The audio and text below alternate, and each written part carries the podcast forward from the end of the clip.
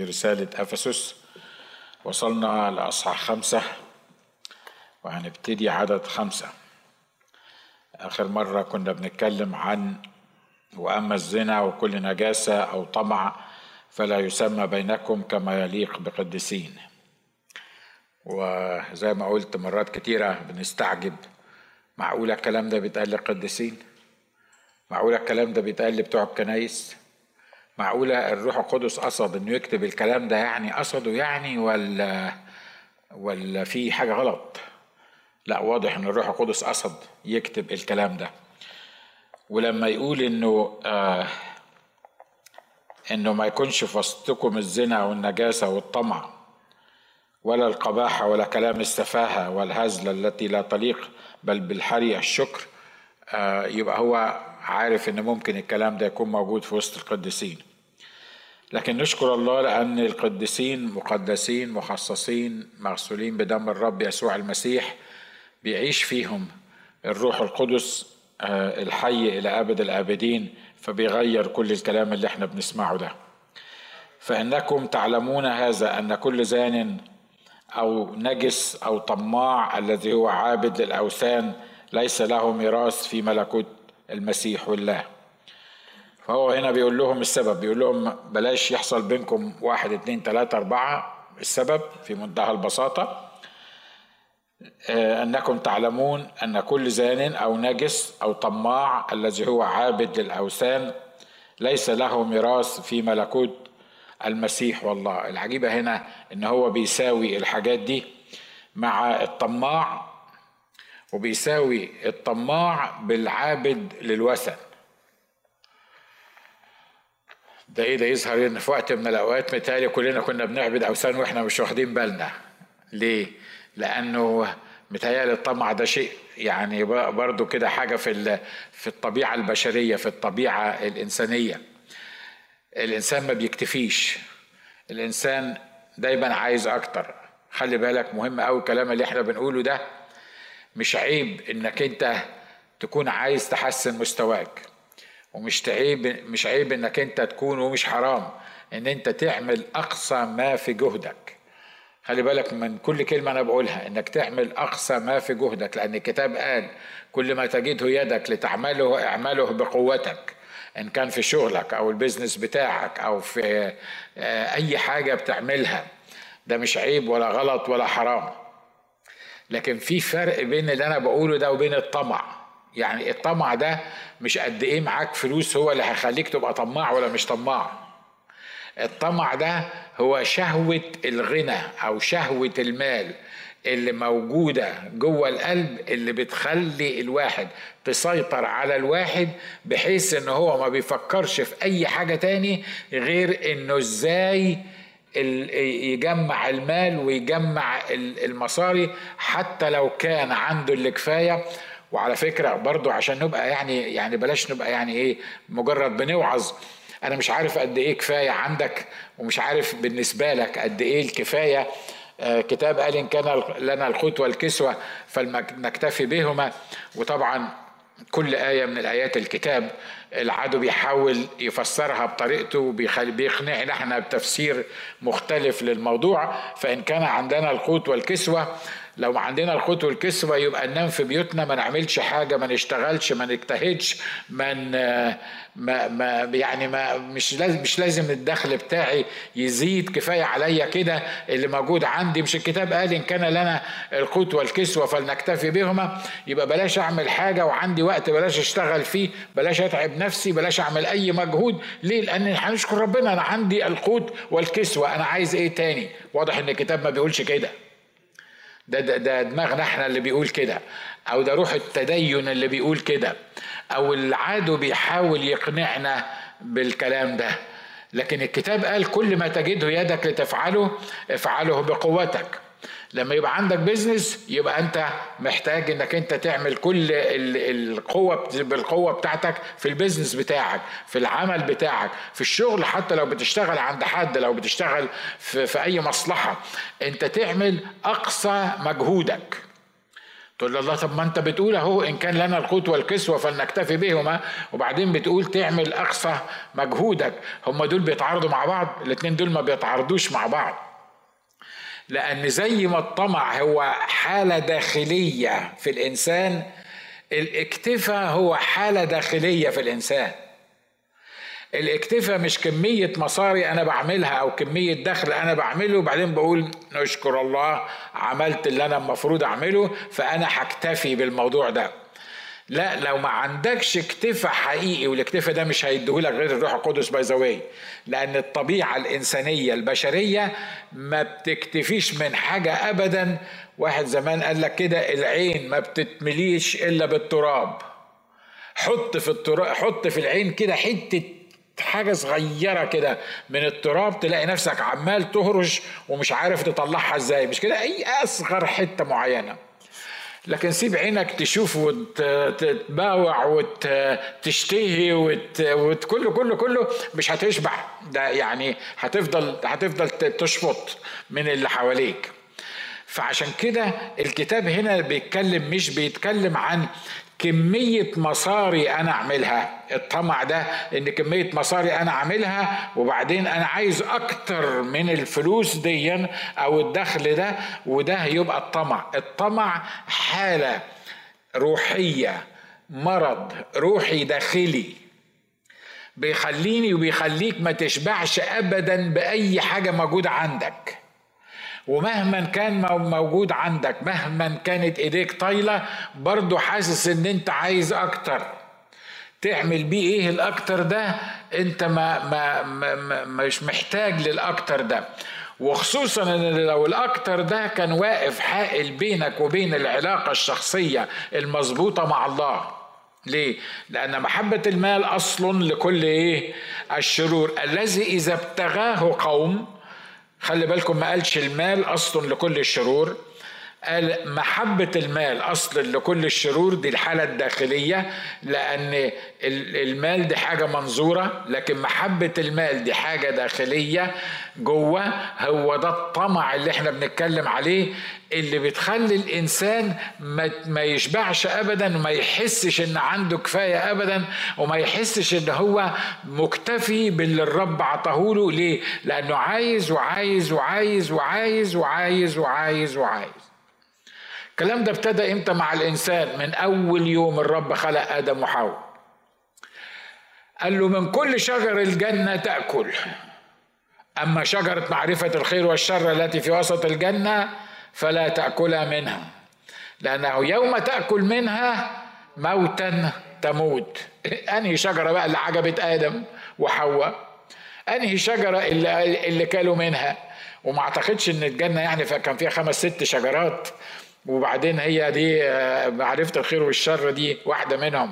لأن الرب لما بيخلق وبيدي وموجودين في جنة معرفش والتاريخ ما قالش والكتاب ما قالش قد إيه كانت وسع الجنة وقد إيه الأشجار اللي فيها. لكن لما تقرأ في الكتاب هيقول لك وقال الرب إن كل أشجار مش عارف تأتي بمثلها وعمل الأشجار وعمل وعمل وعمل وعمل.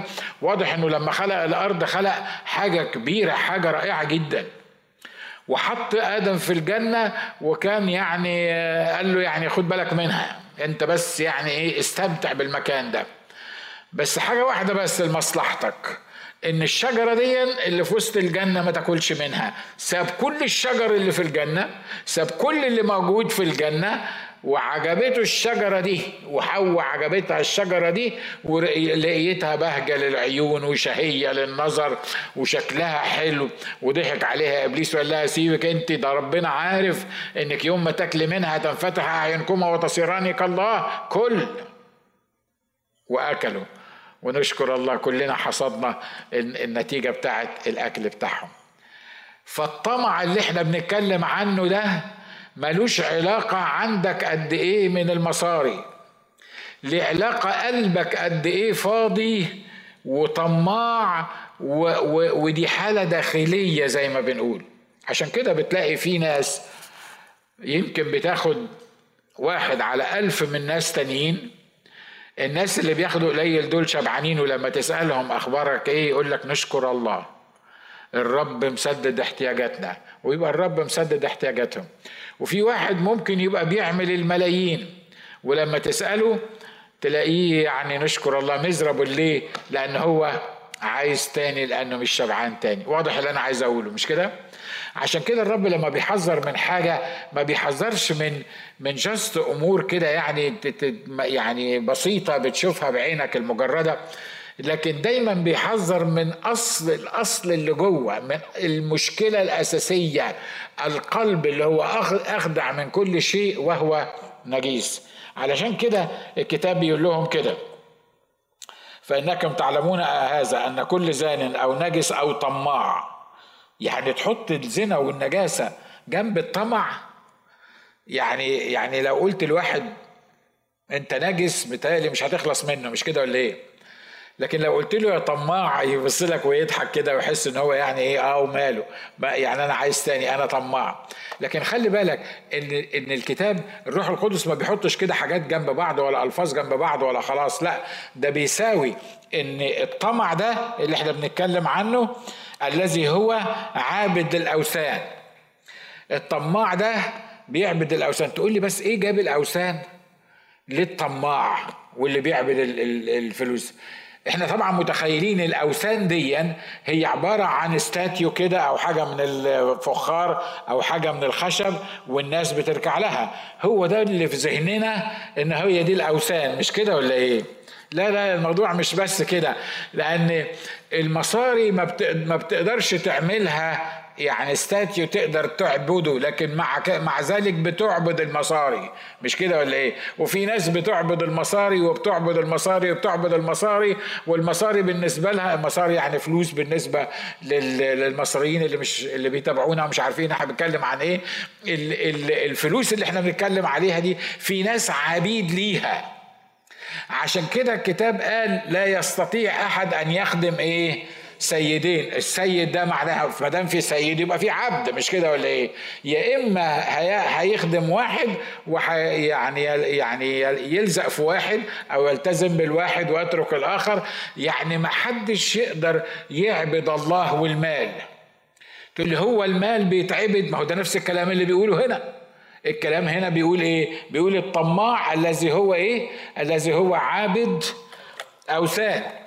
يعني الفلوس دي عبادة الفلوس دي عبارة عن عن كأنك بالظبط وكأني بعبد وثن كأني بنحني لتمثال وثن يعني إيه الكلام ده؟ يعني كأني بقول لله انت بقول للفلوس انت اللي ضامنة مستقبلي أنا متكل عليكي أنا عارف إن أنا كل ما يبقى عندي منك يبقى أنا ضامن الأيام اللي جاية لأن عندي فلوس. في الحالة دي يبقى كأنك بتقول لله أنت مش متكلي مش أنت الشخص اللي أنا مركز فيك مش أنت الشخص اللي أنا آه، آه، بعبدك لكن أنا بعبد اللي أنا شايفه الفلوس اللي عندي علشان هي دي مصدر الأمان بتاعي. مرة تاني بقول لك ربنا مش عايزنا نبقى فقراء ومش لاقيين ناكل وتعبانين وحتى ممكن زي ما قلت مش لازم نشتغل بكل قوتنا لأنه كان لنا القوت والكسوة فلنكتفي بهم. دول ما بيتعارضوش مع بعض. الرب عايزك كل ما تجد يدك لتفعله افعله بقوتك. آمين؟ الرب عايزك تجمع يعني تدخل في الشهر أكبر كمية تقدر تدخلها. بس بشرط ما يكونش معتمدك وما يكونش اتكالك وما يكونش تركيزك وما يكونش الأمان بتاعك هو أنت بتعمل قد إيه في الشهر. لأن اللي بتعمله في الشهر ده ممكن يعني يعني بعد الشر يعني زي ما بيقولوا تفقده في ثواني. التركيز والاهتمام والخضوع. ده للرب لأن دي ده الضمان الوحيد ان إنك أنت تمشي صح وإنك أنت تبقى شبعان حقيقي. وعلى فكرة اللي شبعان بالرب النفس الشبعانة بتعمل إيه؟ بتدوس العسل. مش كده؟ طبعا إحنا العراقيين والمصريين نشكر الله من أجلنا بناكل لغاية ما نتعب. مش لغاية ما نشبع لغاية ما نتعب. فتلاقي نفسك أول ما تتعب تلاقي نفسك مش قادر تاني. آه تحس إنك أنت بعد كده لو واحد يقول لك بس خد حتة الظلمه دي. لا لا لا أنا أصل أنا خلاص مش قادر آه خلاص. لكن لو كنت جعان مش عارف بتاكل إيه. أنت يعني نشكر الله ان دراع مراتك لسه ما أكلتوش. يعني ممكن آه، تاكل أي حاجة قدامك آه، موجودة. لأن النفس الشبعانة بتحصل لها إيه؟ بتدوس العسل. والنفس الجائعة كل مر حلو. هو ده بينطبق على الكلام اللي إحنا بنقوله ده على الطمع اللي هو على عبادة الأوثان. لما تبقى شبعان من جوة بالرب لما تبقى عارف إن الأمان بتاعك في الرب ده يخليك تعمل أقصى ما عندك وتشتغل بأقصى مجهود وقوة عندك علشان تمجد الرب وعشان الرب يبعت لك اللي هو عايز يبعته لك. بس في الوقت نفسه المعادلة ما تكملش غير لما تبقى عارف إن الموضوع مش أنت بتعمل قد إيه الموضوع إن أنت من جوه شبعان. إن كان لنا القوت والكسوة فلنكتفي بهما. مثال أنا شرحت الموضوع ده كفاية. مش كده ولا إيه؟ عشان برضو بنمسك الكلمة الأخيرة زي ما قلت لكم مرات الأطفال آه، آه، بتحب اللون الأبيض ولا الأحمر؟ يقول لك الأحمر. تقول له الأحمر ولا الأبيض؟ يقول لك الأبيض. هو بيركز على آخر كلمة بيقولها. إن كان لنا القوت والكسوه فلنكتفي بهما مش معناها إنك أنت ما تشتغلش. إن كان لنا القوت والكسوة فلنكتفي بهما مش معناها إن إحنا الحمد لله عندنا القوت والكسوة ومش محتاجين نشتغل تاني. يعني هنعمل إيه بالمصاري؟ لا هتعمل بيها. تقولي لا ما أنا نشكر الله أنا عندي اللي مكفيني وزيادة شوية. هعمل إيه بالمصاري؟ عارف هتعمل إيه بالمصاري؟ اعمل بيها عمل الرب. لو ما كنتش عارف تعمل بيها إيه. أمين؟ مجدا للرب. الذي هو عابد الأوثان. ليس له ميراث في ملكوت المسيح والله. ليه ملوش ميراث في ملكوت المسيح والله؟ لأنه ما حوش ميراث. لأنه هو اتكل على فلوسه. لأنه اتكل على اللي بيعمله. فما يقدرش يورث. في الآخر ما يقدرش يورث. اللي يقدر يورث اللي هو عايش شبعان حقيقي بالرب مش فارق معاه. أنا مش عارف أشرحها لك أكتر من كده الروح القدس بقى يشرحها لك يعني. اللي هو مش فارق معاه هو أمانه واتكاله مش على فلوسه مش على بيعمل قد إيه مش على هو أحسن من غيره إزاي. والإبليس لأنه عارف إن دي طبيعتنا البشرية سامحوني في التعبير الغبية اللي إحنا كلنا بنبقى واقعين فيها عارف إن إحنا ما بنقدرش نقاوم الحاجات دي فبيعمل إيه؟ بيسهلها لنا. بيسهل لنا ال ال ال الشغل بيسهل لنا إنك تبقى مشغول في الشغل بتاعك. أنا مش بكلم حد لكن بكلم كل الناس ونشكر الله. يعني أنا عندي بيزنس برضو وممكن الكلام بينطبق عليا. فخلي بالك من الفكرة دي الفكرة هي إنك تعمل كل ما في وسعك كل ما تجده يدك لتعمله تعمله بقوتك لكن في الوقت نفسه يكون عندك جوة اكتفاء اللي يبعته لك الرب وبعد ما تعمل كل اللي أنت تقدر تعمله تشكر الرب عليه لأن هو ده اللي هيكفيك هو ده المعنى إنك إحنا لو لينا القوت والكسوه فنكتفي بهما. أمين؟ موافقين على الحكاية دي؟ طب لو لو مشيت ورا المصاري ولو مشيت ورا ومش بس مصاري على فكرة يعني إحنا بس بنقول مصاري عشان عشان هو بيقول طماع وكده. أي حاجة أي حاجة. لو مشيت ورا ديا شهوات ولا ولا آه، أفكار ولا ولا أي حاجة مش مظبوطة الكتاب الكتاب هنا بيقول ده بيبقى عبادة أوثان وليس له ميراث في ملكوت المسيح والله. لا يغركم أحد بكلام باطل لأنه بسبب هذه الأمور يأتي غضب الله على أبناء المعصية. أبناء المعصية دول مش المؤمنين. آمين؟ دول مش المؤمنين لأن الكتاب بيقول في في رسالة أفسس في الأصحاح الثاني إحنا كنا أبناء المعصية مش كده ولا إيه؟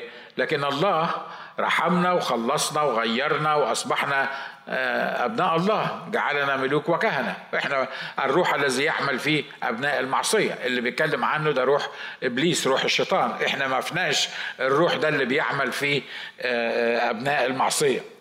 لكن بيقول لك بقى خلي بالك إنه محدش يغركم نقول نقول الآية بالظبط هنا زي ما هي مكتوبة لا يغركم أحد بكلام باطل. إيه حكاية يغركم أحد بكلام باطل؟ تقدر تقول الكلمتين دول بترجمة تاني لا يغركم أحد بالفلسفة البشرية أو بالتعبيرات البشرية اللي بتروق للإنسان اللي الإنسان لما بيسمعها بيحس إنه آه صح الكلام ده الكلام ده مظبوط فلما تيجي تتكلم عن واحد تقول له أنت ما جيتش الكنيسة ليه؟ يقول لك مش الكتاب قال الجري على المعايش حلال أنا ما, ما يعني هعمل إيه؟ أنا لازم أبقى في ال في, ال في الشغل بتاعي. هو كتاب قال الجري على المعايش حلال؟ ما في آية بتقول الجري على المعايش حلال؟ بس إحنا حفظناها. الحكاية دي فيش آية في الكتاب بيقول الجري على المعايش حلال ما هو حلال فعلا. وده حرام إنك أنت ما تجريش على المعايش بتاعتك. لكن الحرام إنك أنت تجري ورا كل حاجة ما عدا إنك تبقى موجود في محضر الله. أو تعمل يعني يبقى لك العلاقة الحقيقية بالله. أو تقضي الوقت اللي المفروض إنك أنت تقضيه. آه، فالكلام الباطل ده هو الكلام اللي إحنا بنتداوله مع بعض والأمثلة ونشكر الله إن يعني عايز أقول 90% من الأمثلة اللي إحنا بنتداولها أمثلة غبية. المفروض ما يعني نفكر فيها قبل ما نقولها. وممكن أنا من على المنبر دلوقتي أقول لك بتاع 10 أمثلة مثلا أمثال آه، لحاجات عجيبة كده يقولها لك زي ما قلت الجري على المعايش حلال والمش عارف يعني حاجات كده عجيبة بنقولها أمثلة. ومتخيلين إن ده جزء من الإيمان بتاعنا وخلين ده الجزء ده من دماغنا اللي إحنا مشكلينه كده. فإحنا هنعمل إيه؟ آه، أقول لك اللي عايزه البيت يحرم على الجامع. فطبعا إحنا ما بنروحش الجامع إحنا بنروح الكنيسة مش كده ولا إيه؟ فاللي عايزه البيت برضه يحرم على الكنيسة زي ما هو يعني بس المثل بيقول كده اللي عايزه البيت يحرم على الجامع. And so on. ال ال ال الكلام الباطل ده بقى يقول لك يعني مش المطلوب إن أنا أشتغل ومش المطلوب إن أنا أعمل. آه حبيبي ما قلناش لا مطلوب إنك تشتغل ومطلوب إنك تعمل. بس مش مطلوب إنك تشتغل وإنك تعمل بحيث إن ده يأثر على علاقتك بالله ويأثر على اتصالك بالله وإنك تحط زي ما قلنا أملك على اللي بتعمله من الشغل هو ده الكلام الباطل بتاع الناس كلها اللي بتقوله حوالينا. الكلام غير الكتابي اللي إحنا ما بنلاقيهوش في الكتاب مش المفروض نطبقه على حياتنا. فبيقول لكم لا يغرك أحد بالكلام الباطل ده لأن الكلام الباطل والأمثال الشعبية والامثله اللي إحنا بنقولها بتدغدغ المشاعر زي ما بيقولوا كده. يعني بتعجبك يعني كده لما تسمعها وعلى حسب ما انت عايز. يعني لو عايز تشتغل ما تعملش حاجة في حياتك غير الشغل هتلاقي كلام يعجبك ويمشيك في السكة دي لو عايز تنام في بيتكم ساعة ما الشغل يبقى المفروض إنك أنت تشتغل فيه برضه هتلاقي أمثال وهتلاقي كلام ينيمك في البيت. المهم ده الكلام الباطل الرسول هنا بيقول لا يغركم أحد بكلام باطل لأنه بسبب هذه الأمور يأتي غضب الله على أبناء المعصية. إيه سبب هذه الأمور؟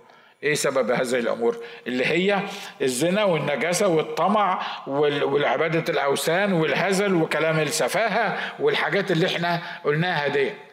تقول لي بس خلي بالك بيقول إن ده بيجي غضب الله على مين؟ على مش على المؤمنين. ده بيقول إن الكلام ده بي بيجيب غضب الله على أبناء المعصية. طب إن كان الله بيغضب على أبناء المعصية لما بيعملوا الشرور ديا. أمال يعمل فيا أنا إيه بقى ابن مش معصية؟ اللي خلصني أنا من روح المعصية وما بقيتش أنا دلوقتي ماشي تبع المعصية فبعمل زي ما كنت بعمل في الأول. دي تبقى مصيبتي أنا مصيبتين. مظبوط؟ ليه؟ لأن أبناء المعصية ما فيش الروح القدس اللي جواهم اللي يخليهم ما يعملوش. فعشان كده بيشربوا الاسم كالماء وبيعملوا اللي هم عايزينه. مفيش حاجة بتساعدهم ومش عايزين يلتفتوا للروح القدس. غصب عنهم مفيش حاجة اسمها غصب عنهم طبعا لأن هم لو راحوا للرب هيفتقدهم ويديهم الروح القدس. بس إحنا دلوقتي بنتكلم علينا إحنا اللي رحنا للرب وجددنا وخلصنا وملانا بالروح القدس. أمال أصلا فكرة الامتلاء بالروح القدس دي يعني يعني يعني إيه لازمتها؟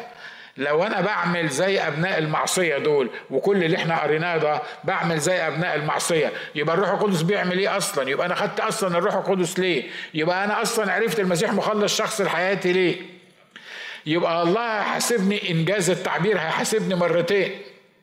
ليه؟ لأن مرة أنا كنت بعمل كده من غير الروح القدس وبعدين خلصني وحررني وغيرني وعطاني قوة إن أنا أبطل أعمل الحكاية دي وعطاني الروح القدس اللي ساعدني في أي وقت إن أنا أبطل القصة دي لكن رغم إن هو عطاني الروح القدس أنا مش بس بعمل القصة دي أنا رجعت أعملها مرة تاني كأني مش واخد الروح القدس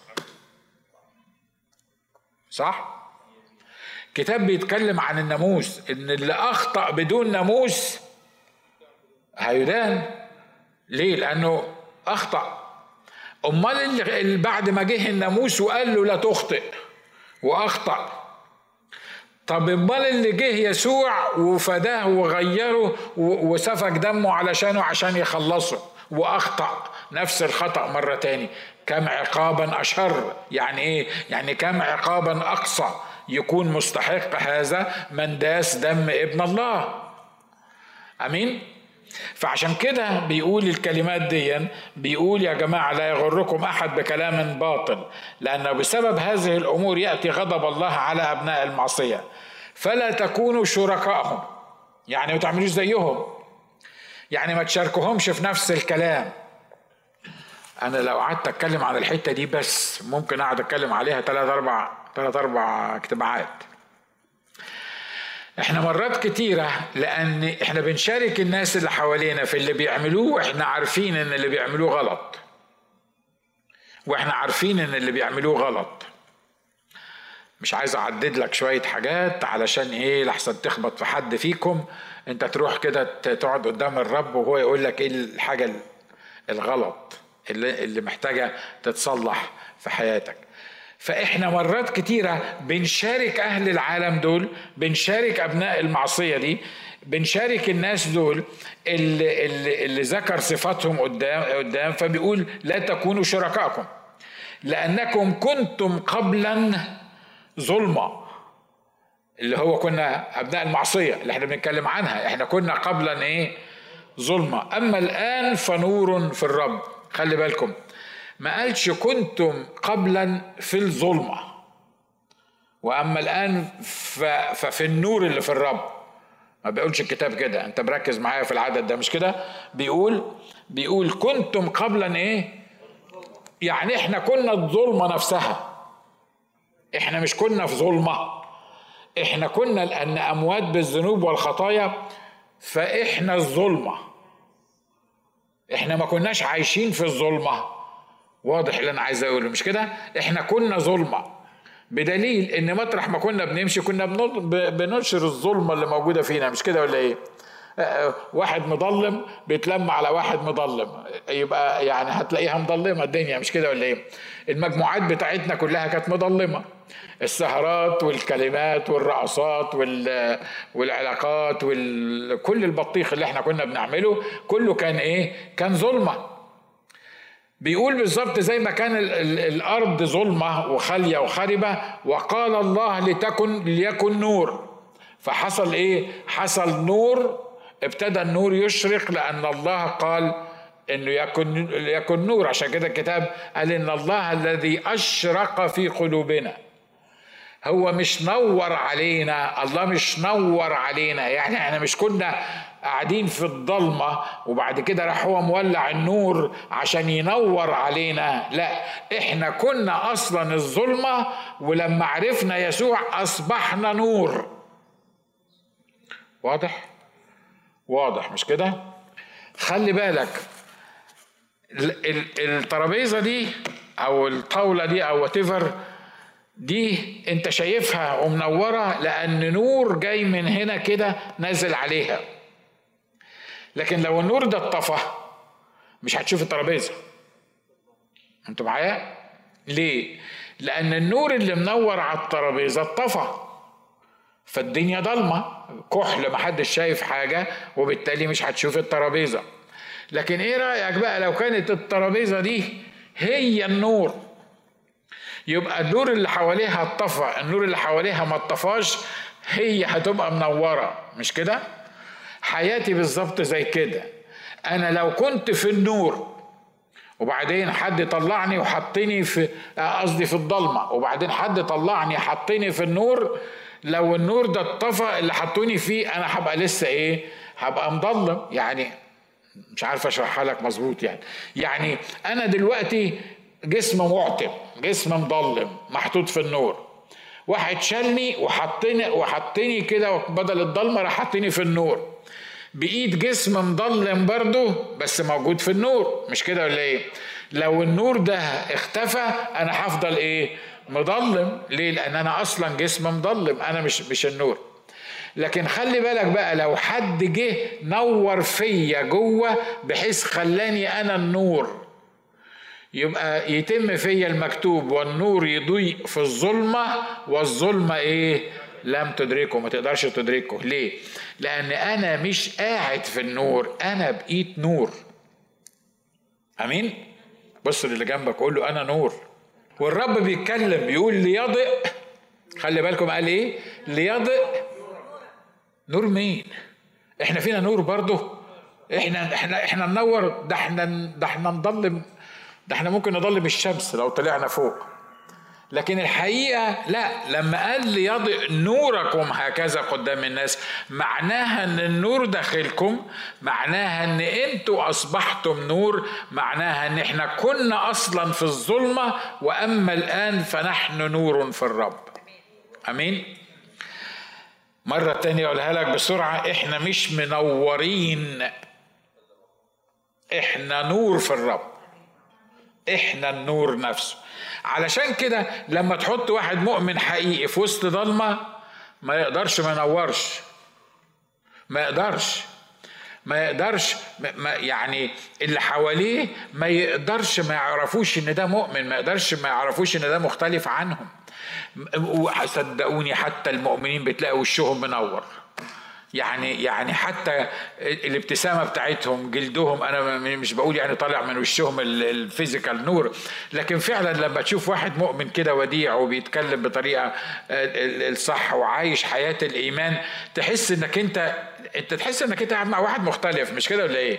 ها تمشي في وسط المعبسين اللي موجودين في الشارع تحس إنك عايز تلطم ليه؟ لأن الشارع ضلمة وهم مضلمين فالدنيا كلها ضلمة يا إخوة أخوات إحنا ربنا مش نور علينا. إحنا ربنا جعلنا نور. إحنا إيماننا بالمسيح عمل مننا نور. خلينا نخلص الحتة دي. فبيقول لأنكم كنتم قبلا ظلمة وأما الآن فنور في الرب. واضح إن النور إحنا نور في الرب. ليه؟ لأنك لو ما كنتش في الرب بتبقى ظلمة. ما حدش بيعرف ينور من نفسه. عشان كده قال نور في الرب. طب لو كنت بقى نور في الرب بيقول اسلكوا كأولاد نور. لو انت نور في الرب فعلا فالشيء الطبيعي إنك انت تسلك كابن نور تسلك كواحد. الله حط فيه نور خاص. شغلتنا إحنا إخوة وأخوات في العالم حاجتين. إحنا ملح أنتم ملح الأرض. وأنتم إيه؟ نور العالم. أنا أنا أصلا شغلتي إيه في في الدنيا دي؟ أنا شغلتي ملح وشغلتي نور. الملح ليه؟ لأن الملح بيعالج الفساد. الأكل اللي فاسد بيحافظ على الأكل عشان ما يفسدش. النور علشان يخلي الناس تمشي تمشي في نور تمشي يا ويل اللي بيمشي في في الظلمة يعني زي ما قال الكتاب يعصر لكن الحاجة اللي الرب عملها فينا لما عرفنا يسوع مخلص شخصي لحياتنا إنه نور في حياتنا وجعلنا إحنا نور. فبيقول يا جماعة لو كنت نور اسلكوا كأولاد نور. ليه تبقى نور وتسلك كأولاد الظلمة؟ ليه ليه تبقى نور وتتصرف كأنك عايش في ضلمة؟ وبتجيب الضلمة للآخرين. لكن لو كنتم أبناء اسلكوا كأولاد نور اسلكوا كأولاد نور لأنه إحنا في النور في الرب فاسلكوا كأولاد نور. لأن ثمر الروح هو في كل صلاح وبر وحق. إيه حكاية ثمر الروح دي مع النور دي أصل النور ده ده ده ده ثمر من ثمر الروح فينا. لما لما الروح القدس يسكن جوايا الروح القدس ده نور. فلو الروح القدس فعلا ساكن جوايا وعايش جوايا حقيقي من غير ما أشعر أنا هنور. أمين؟ صدقوني أمام الله. أنا فاكر لما جددت اليوم اللي اتجددت فيه وأنا حكيت لكم القصة مش هحكيها تاني القصة الطويلة. إن يوم ما اتجددت أول واحد شافني من زمايلي الصبح. في المدرسة. كنت أول واحد يروح المدرسة. ما نمتش طول الليل من الفرح ومن ال... من الهيصة ورحت المدرسة. كنت في المدرسة الثانوي. كنت في تانية ثانوي. أول واحد شافني. الواد أنا واقف باصص من فراندا كده من بلكونة وهو ماشي ورايا بيقول لي صباح الخير يا ناجي. فأنا ببص كده بقول له صباح النور راح عامل فأنا بقول له في إيه يا ابني؟ مالك؟ قال لي أنت وشك منور النهارده. أنا ما أعتقدش إن وش منور كان مطلع يعني أشعة ولا حاجة لحسن. تقول يا سيدي يعني إزاي كان وش منور بس عارف لما بتشوف حد آه، فرحان مبتسم تحس إنه يعني واضح ما أعرفش اشرحها لك مش كده؟ بتتسلم على حد تقول له أنت وشك منور النهارده. آه، ده, ده مش معناه إنه في كهرباء وفيشه وبتاع وحاجات من كده. لكن لكن حقيقي مرات كتيرة بتحس إن جنب المؤمنين كده بالابتسامة بتاعتهم والفرح اللي فيهم وال positive attitude بتاعهم أو الاتجاه الإيجابي فيهم والكلام اللي هم بيقولوه والقعدة اللي هم قاعدينها والحاجات اللي هم بيشيرت تحس إن حياتك كده عمالة تنور من جواك. ليه؟ لأنك أنت قاعد في المجال بتاع النور بتاع المؤمنين. مش عايز أطول في الحتة دي. لأن ثمر الروح هو في كل صلاح وبر وحق. اسلكوا كأولاد نور لأن ثمر الروح لو فيكم الروح القدس هيكون فيكم الصلاح والبر والحق. ده الروح القدس لما بيبقى موجود جوانا بي بي بيبين النور اللي موجود فينا وبيخلي الثمر بتاعه يظهر فينا فنبقى في صلاح في حياتنا. كل كلمة من دي محتاجة آه اجتماع. فواضح إن إحنا مش هنخلص رسالة أفسس دي مش عارف إمتى. إن شاء الله يجي الرب قبل ما أخلص رسالة أفسس. آمين. وبر مختبرين ما هو مرضي عند الرب. ولا تشتركوا في أعمال الظلم غير المثمرة بل بالحار وبخوها ما أعتقدش إن إحنا هنقدر نخلص العدد ده لأن العدد ده عدد مركزي في في الكتاب في في الحتة دي. الحتة اللي قبليها بيقول مختبرين ما هو مرضي عند الرب. اسلكوا كأولاد نور ولأن أنتوا أولاد نور مش هتشتركوا في أعمال الظلم غير المثمرة وثمر الروح هيبان فيكم وهتختبروا ما هو مرضي عند الرب. تغيروا عن شكلكم بتجديد أذهانكم لتختبروا ما هي إرادة الله وتختبروا على فكرة يعني تجربوا يعني to test جاية بالإنجليزي يعني to test ال ال ال ال ال كل اللي بيعمله معاك الرب إرادة الله الصالحة الكاملة المرضية. مش تختبروا يعني تحصل في حياتكم لا. ده أنت مش هتعرف إن إرادة الله صالحة وكاملة ومرضية إلا إذا كنت تغير ذهنك عشان تقدر تختبر الحكاية دي. فهنا بيقول الكلمات دي أسلكوا كأولاد نور لأن ثمر الروح هو في كل صلاح وبر وحق مختبرين ما هو مرضي عند الرب. ولا تشتركوا في أعمال الظلمة غير المثمرة بل بالحري وبخوها هقول حتة صغيرة قوي عن الموضوع ده وبعدين نكمله بنعمة الرب المرة اللي جاية.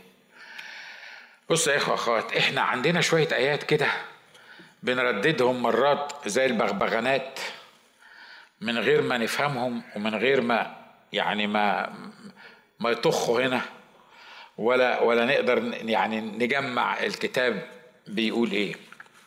بيقول لا تشتركوا في أعمال الظلمة غير المثمرة. بل بالحري اعملوا إيه؟ وبخوها خلي بالكم كل ما هو في الظلمة وكل ما هو في كونفيوجن يخليك مش عارف صح ولا غلط دي حاجة من أعمال الظلمة وأعمال الظلمة غير مثمرة. يعني إيه الحكاية دي؟ يعني لما تزرع في الظلمة ما تتوقعش إنك تحصد في النور. هتزرع في الظلمة وهتحصد في الظلمة. ولما تزرع في الظلمة وتحصد في الظلمة انت أصلا مش شايف انت بتزرع إيه ومش شايف انت هتحصد إيه. وهتكون النتيجة انك عايش تزرع في الظلمة وتحصد في الظلمة. واضح اللي أنا عايز اقوله. مش كده؟ لو مش واضح يعني هز دماغك مش هزعل منك ابدا يعني. فنقول تاني. بيقول لا تشتركوا في أعمال الظلمة غير المثمرة بل بالحري وبخوها في حاجات ما تقدرش تقول عليها غلط مية في المية. أو أو تفسيرها أو الطريقة اللي, اللي الناس بتقدمها بيها تحسسك إنها يعني حاجة هقول لكم حاجة جت على دماغي دلوقتي. وأنا اتكلمت في الموضوع ده أكتر من مرة بيزوية في ناس بتحب المسلمين جدا. وأنا بحب المسلمين جدا. وبصلي عشانهم. وبكلمهم عن المسيح. وبقول لهم الحق اللي موجود في المسيح. مظبوط؟ بس في حاجة بتقول لك إيه؟ إحنا عايزين نبين محبة للمسلمين. كلنا متفقين على الموضوع ده. كتاب قال إن جاع عدوك فاطعمه. مش كده ولا إيه؟ وإن عطش فاسقيه. حلو. واضح طبعا إن إحنا مش بنقول المسلمين اعدائنا لأن إحنا ملناش أعداء في الأرض. لأن عدونا الوحيد هو إبليس مش كده؟ لكن المسلمين ولا غير المسلمين دول مش أعدائنا إحنا ما, ما يعني دي ما فيهاش فصال ومش محتاجة إن إحنا نبرهنها ولا نثبتها ليه؟ لأن إحنا ملناش أعداء في الأرض لكن الكتاب بيقول إيه؟ بيقول إن إحنا ما نشتركش في أعمال الظلمة فأنا عايز أبين للمسلم إن أنا بحبه جدا وإن الرب يسوع بيحبه أعمل إيه؟ في رمضان. أصوم معاه 30 يوم. أما أجي أسألك أقول لك أنت صايم ليه؟ رمضان طبعا أنت مش صايم رمضان تقول أنا صايم رمضان وأنا مالي من رمضان أنا ما بصومش. أمال أنت صايم ليه؟ أصل أنا صايم عشان اخواتي المسلمين. طب صدقني حاجة نبيلة وحاجة كويسة إنك أنت تصوم للرب من غير ملوش علاقة برمضان ولا شعبان. دي دي ما فيهاش فصال طب لما يجي بقى أخوك المسلم يجوع.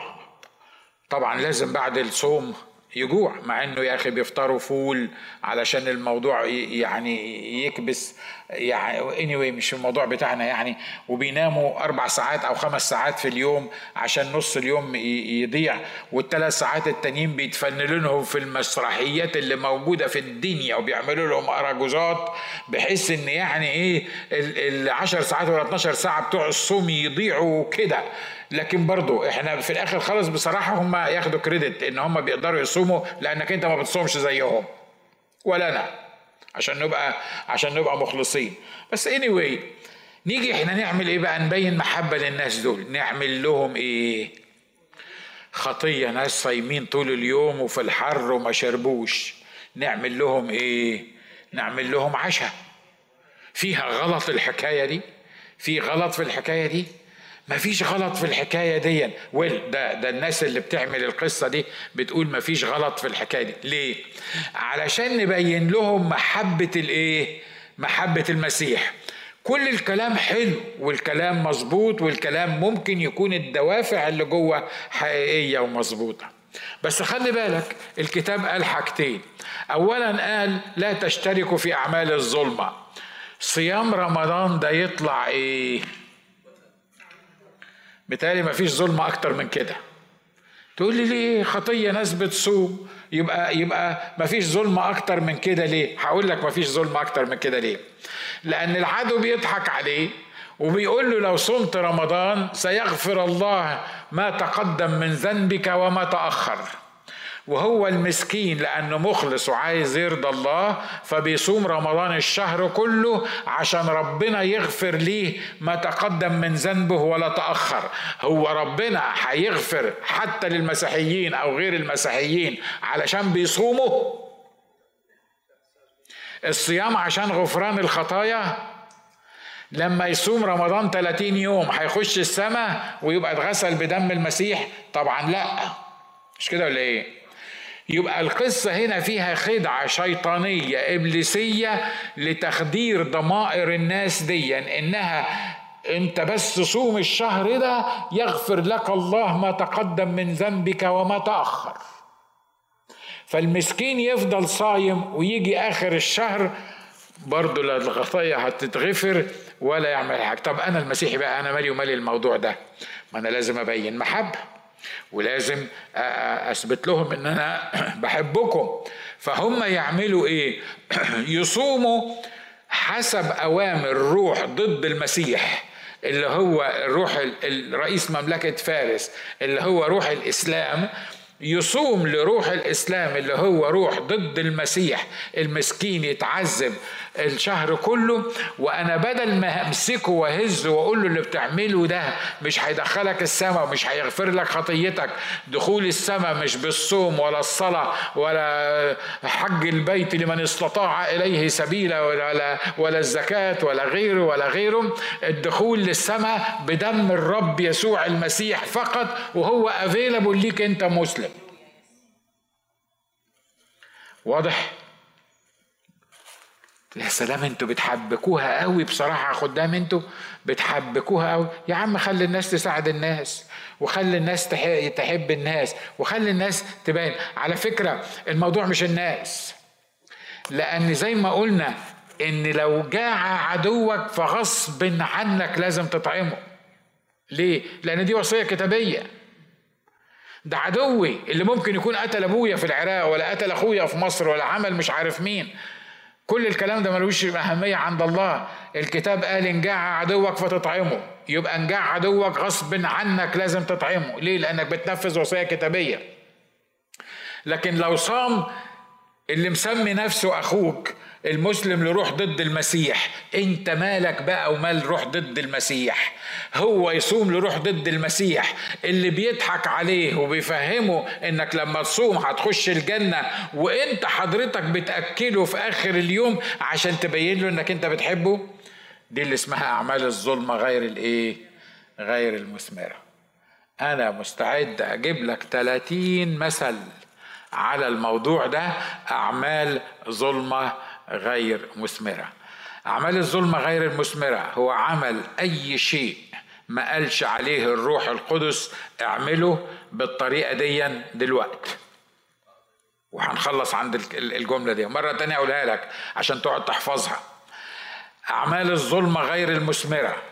هي أي عمل تعمله من غير أمر الروح القدس من غير ما الروح القدس يقول لك اعمله بالطريقة دي دلوقتي يعني العمل المعين ويتعمل إمتى ويتعمل بأنهي طريقة.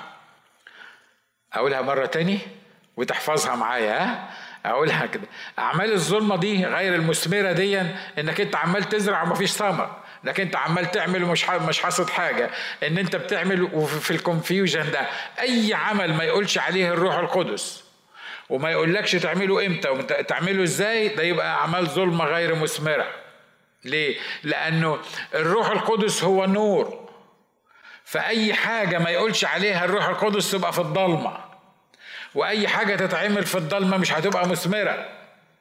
وأي حاجة ما يقولش عليها الروح القدس دلوقتي بالطريقة الفلانية لو عملتها بطريقة تاني برضه هتبقى مش مثمرة هتبقى أعمال ظلمة. المرة اللي جاية هكلمكم عن الموضوع ده آه بالظبط. بس حط في دماغك الحكاية دي.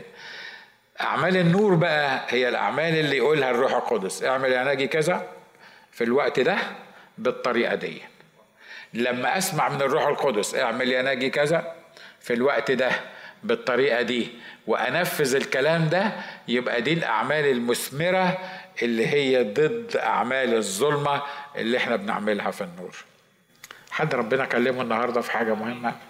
تعالوا نحن رؤوسنا مع بعض وقول يا رب في حاجات كتيرة إحنا محتاجين نفهمها منك لأنه آه، موضوع مش نظريات ولا فلسفات ولا كلمات ولا موضوع إنك أنت تفهمنا بالظبط الأمور الروحية عشان نتصرف بطريقة روحية عشان نعمل بطريقة روحية.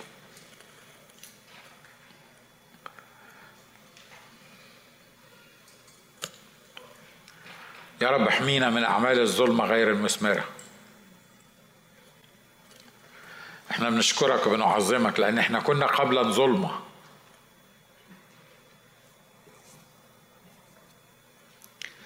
لكن أصبحنا نور فيك نور في الرب. اشكرك لأن إحنا أبناء نور.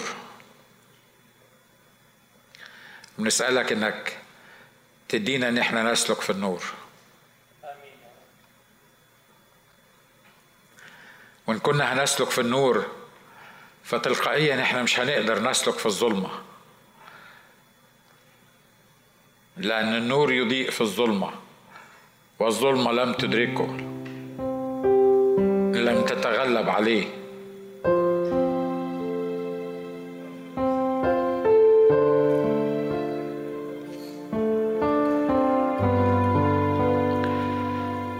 بسأل في الأيام اللي جاية إنك تكشف عن عينينا فنميز بين الأمور المتخالفه ولا نشترك في أعمال الظلمه غير المثمرة. بل بالحري نوبخها. ونرفع أصواتنا ضدها. ونشاور عليها ونظهرها. ونسأل منك التغيير والتصحيح. محدش يقدر يعمل فينا كده إلا بالروح القدس. فاملأني واملى عبيدك قدامك بالروح القدس. واديني أعيش عند قدميك عشان ملئي يبقى مستمر. وحياتي تبقى بتلمع فيك. ليك المجد سيد في وسطنا.